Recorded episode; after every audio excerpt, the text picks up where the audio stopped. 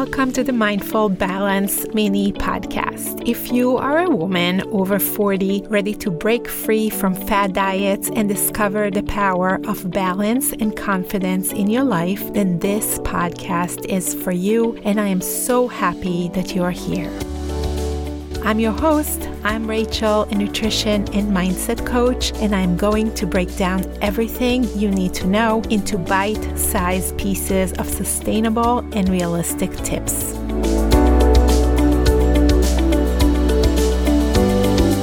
Want to invite you to join me as we explore practical strategies to stop overeating, nourish your body, and use the potential of your amazing brain to achieve your goals.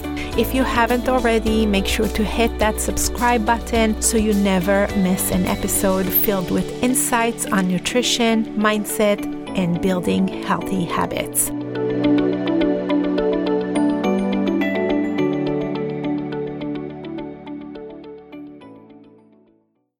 And welcome back to the podcast. Today it is episode 22, and it is going to be the step by step to choosing your goal weight. But before we start, just a quick personal message, if you will. We have entered the last few weeks of the year, which is always a good time for reflection. The past year, for me personally, had a bunch of obstacles and giant setbacks that I really couldn't even predict. I noticed that when I feel this way, it is so easy to fall into self pity and blaming the circumstances for all the things that didn't work or didn't exactly go as I had expected. Would I have liked to see more success in different areas of life? Yes, for sure. But I also know that this victim party is not going to be helpful. I see many people on social media recently really romanticizing their success with huge achievements. So so it is important for me to tell you that if you are someone who is in the same boat or feeling that it was just a meh year, you are not alone. There is an expectation to always be happy and joyful and successful, etc. When in reality, most of the time, life is just life, and that's normal we can create our results only if we keep going and not giving up on our dreams. And I know that maybe this is not the most cheerful introduction to this episode, but it is honest and it is raw and it is the truth. And today's topic is actually super connected to my little TED Talk. As we approach the new year, it's natural for many of us to start thinking about setting new goals. And yes, for many women, these goals often involve our bodies and our health and our eating habits.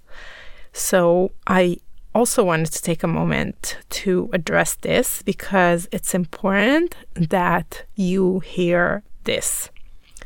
Let me say it loud and clear. It is absolutely okay to set goals for your body.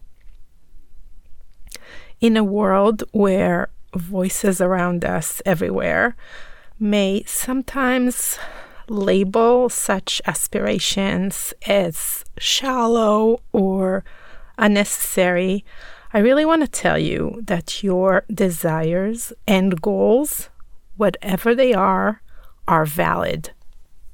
Your body is yours, and wanting to change, improve, or simply take better care of it is a personal choice that deserves respect all judgment here has to go.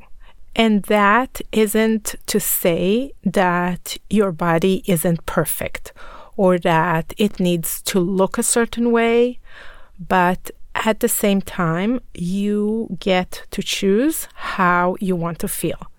And anyone out there who dismisses that isn't being too respectful. And I would not be around people like that because respecting women is also respecting their choices, even if it doesn't fit a certain liberal narrative. There isn't one narrative that fits everyone, and it's okay to choose the goals that are right for you. And if your goal is to lose weight, it is valid and there's nothing wrong with that, and you do not need to apologize for it. However, and I will say this, while setting these goals, it's crucial to approach them in a way that is helpful and healthy. This means setting goals that enhance your well being and not distract from it. It means creating objectives that bring you joy and bring you energy and a sense of fulfillment.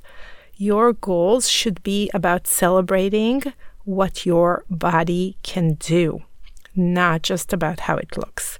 And when you hit a challenge, because challenge is part of the plan, don't use it against yourself like pulling almost a small judge out of your pocket that starts calling you names like weak, ugly, or any other negative self talk of your choice working on weight loss isn't about fixing something that's wrong or broken. It's really about nurturing and caring for yourself, whether it's aiming for more strength or better flexibility or just even feeling more confidence, having clothes that fit better, right? Your goals should come from a place of wanting the best for yourself, whatever it means for you. And now that we cleared this one also out of the way, let's move on and let's get into it. So, we will do that by addressing the elephant in the room, which is unrealistic weight goals. This looks like you, for example, looking back at old photos, maybe from high school, and thinking, if only I could be that skinny again. Wouldn't that be wonderful? If you pause for a second and reflect, you will realize that your high school self was at a completely different life stage. Our bodies, our lifestyle, our responsibilities have evolved, and trying to rewind the clock back to high school, let's say, ignores the now and here. So, if your goal weight is based on a time in your life when you were in your smallest body, this is as red flag as can be. Next, there is the trap of aiming to be as small as possible. This goal, often influenced by our culture, overlooks a crucial aspect. Being small doesn't equate to being healthy. Each body has its unique set of needs and balances, and what's healthy for one person might not be for another. So be very careful with setting a goal that is a result of other women on social media, for example, or thinking that you should be a certain size in order to feel good and confident. Another example is setting a goal based on the size pants that you want to wear. If this is you, I want to encourage you to go deeper and find a why that is more meaningful to you than a random number on the inside of your jeans. These numbers don't mean anything. I'm going to say it again. These numbers don't mean anything They are not consistent and they are not a real indicator of how you're doing about your progress or your worth. A few months ago, I went shopping with my 15 year old daughter. I know it sounds, or maybe it sounds fun, but if you know any teenage girl, you know that it can mean practically and literally hours in one store. So while I was waiting, I tried a new pair of jeans that I just saw there. It looked nice. And it was the type of jeans that has like the holes on the knees. And I would even dare and go as far as saying that it was a really, really cool pair of jeans. Well, I had to go and try it, and I realized that I had to go up by two jeans sizes. Now, I wasn't happy about that, and I noticed how quickly my brain was starting to go down the path of this is bad, something is bad. But I was luckily able to stop the train wreck and remind myself that it really means nothing. I did not gain weight overnight, and really, who cares what the number on the jeans is? Now, imagine setting a goal to fit into a size 8 and only then realizing that you can only fit into a size 12. This is something that can literally stop you from making progress if you let your brain convince you that something has gone wrong, which is why I want you to stay away from setting any goal that includes pen size or anything in that neighborhood. Okay, moving on. Now that we talked about unhelpful goals, I want to mention our body's natural response to weight change and why it is so essential to understand how weight loss works. You see, our bodies are incredibly smart and very, very protective of us as humans. When we try to make drastic changes, especially rapid weight loss, our bodies can sometimes perceive this as a threat, something wrong, something is not as it should be. Your body doesn't know that you are just, let's say, trying to fit into that dress or that you want to look a certain way. It is just going to do its job and do everything to keep you alive and well. This protective mechanism is why so many of us experience, let's say, a plateau or find it challenging to maintain rapid weight loss. Our body, in its wisdom, will do all sorts of things to stop you from starving yourself. It will for example, slow down your metabolism. It will conserve energy. It will hold on to fat. It will make you feel hungry all the time and it will suppress your sense of fullness and literally will do whatever it can to keep its resources. This is a survival instinct and it is ingrained in our biology.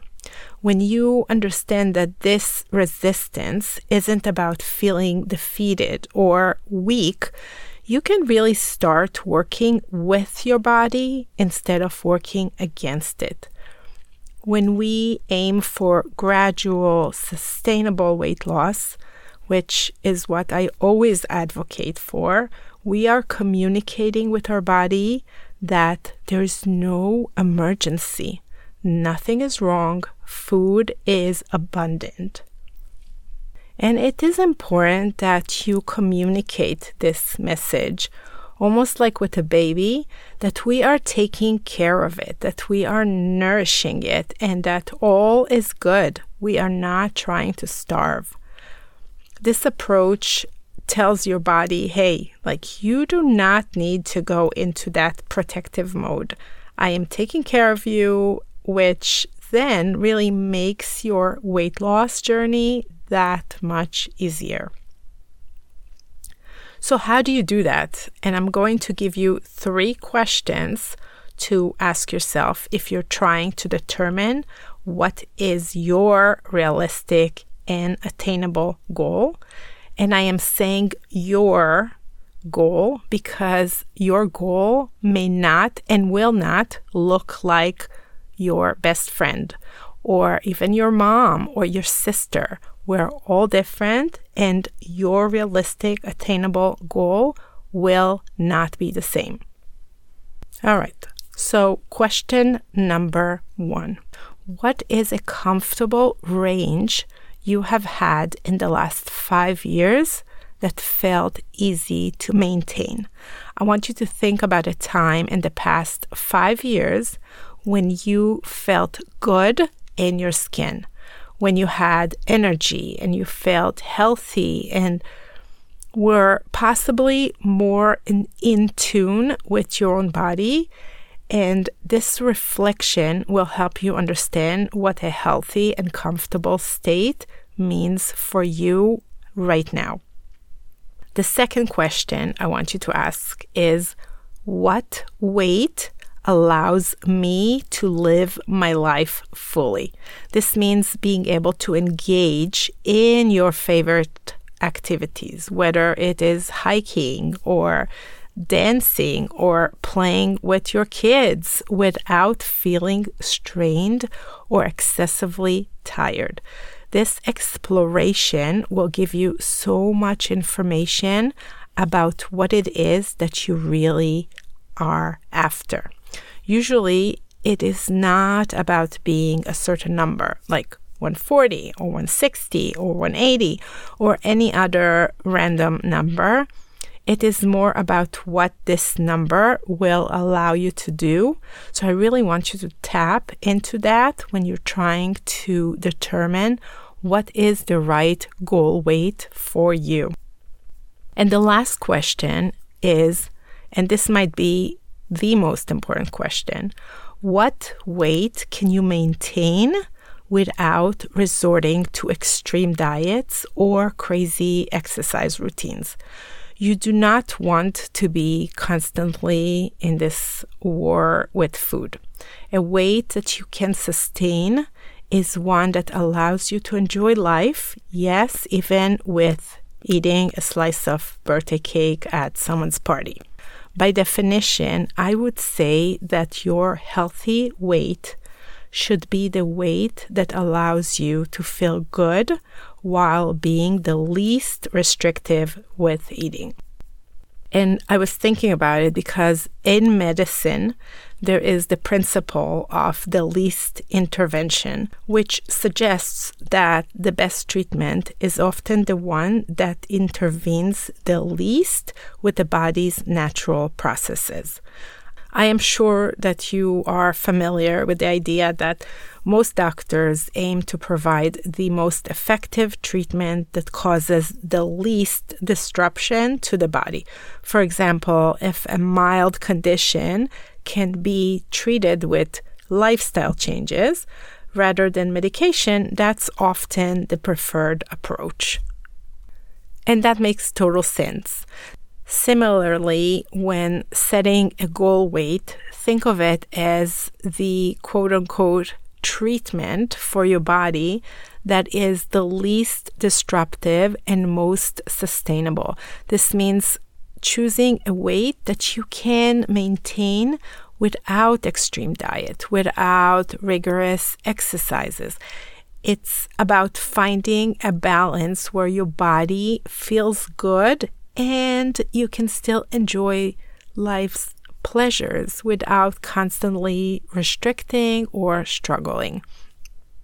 A sustainable goal weight is about maintaining a balance where your body feels healthy both physically but also mentally and emotionally and you are still able to enjoy the things that make life joyful and worth it. So, to wrap it up, I want you to remember This is such an important thing for you to know that the goal that you set is the starting point of a journey that can be fulfilling and life changing if approached with care and understanding. The goal that you set will determine how you get there and how you will feel about your progress whatever the goal that you have for yourself in 2024, I am going to tell you something that most coaches, nutritionists, personal trainers, and even medical professionals won't tell you because it's not what you want to hear. And that is that change takes time and it takes effort and it takes patience. But so what? If you're like me, you have spent likely way too many days, weeks, months, and years trying to figure it out without knowing that half the problem was setting the wrong goal. So let it take time, let it be slow. Slow is good because it means that you won't feel like you are in a war and you will never have to do it again because you will have so much practice along the way and you will never stop or quit the diet and then say, now what? At that point, you will have so much information about what works and doesn't work for you that you will never feel like it's such a giant transition into maintenance. Okay, my friends, I want you to celebrate the small victories. I want you to learn from setbacks and always, always, always move forward with compassion and understanding for yourself. Until next time, take care. Bye. Thank you for tuning in to the Mindful Balance podcast today. I hope you enjoyed our conversation and find inspiration to find your unique balance and confidence. Remember that the journey continues on Instagram. You can find me at Rachel Emma Nutrition. That is one word where I share daily nuggets of wisdom to help you reach your goals with ease. If you loved today's episode, don't forget to subscribe to the podcast and leave us a review. Your feedback fuels our mission to empower more women on their mindful balance journey. Until next time, take care and stay mindful. Bye. Thank you for listening to The Mindful Balance. The Mindful Balance is brought to you by Rachel Emma Nutrition. Our editing and mixing engineer is Michael Ploner. Our theme song is Good Feelings by Bo Gleasons. The information in this podcast does not substitute for medical or psychological advice and is intended for educational purposes only. Please consult a qualified health professional regarding health conditions or concerns before starting a new diet or health program. Rachel Emma Nutrition LLC and the accompanying websites and social media platforms are not responsible for adverse reactions, effects, or consequences resulting from the use of any suggestions herein or procedures undertaken hereafter.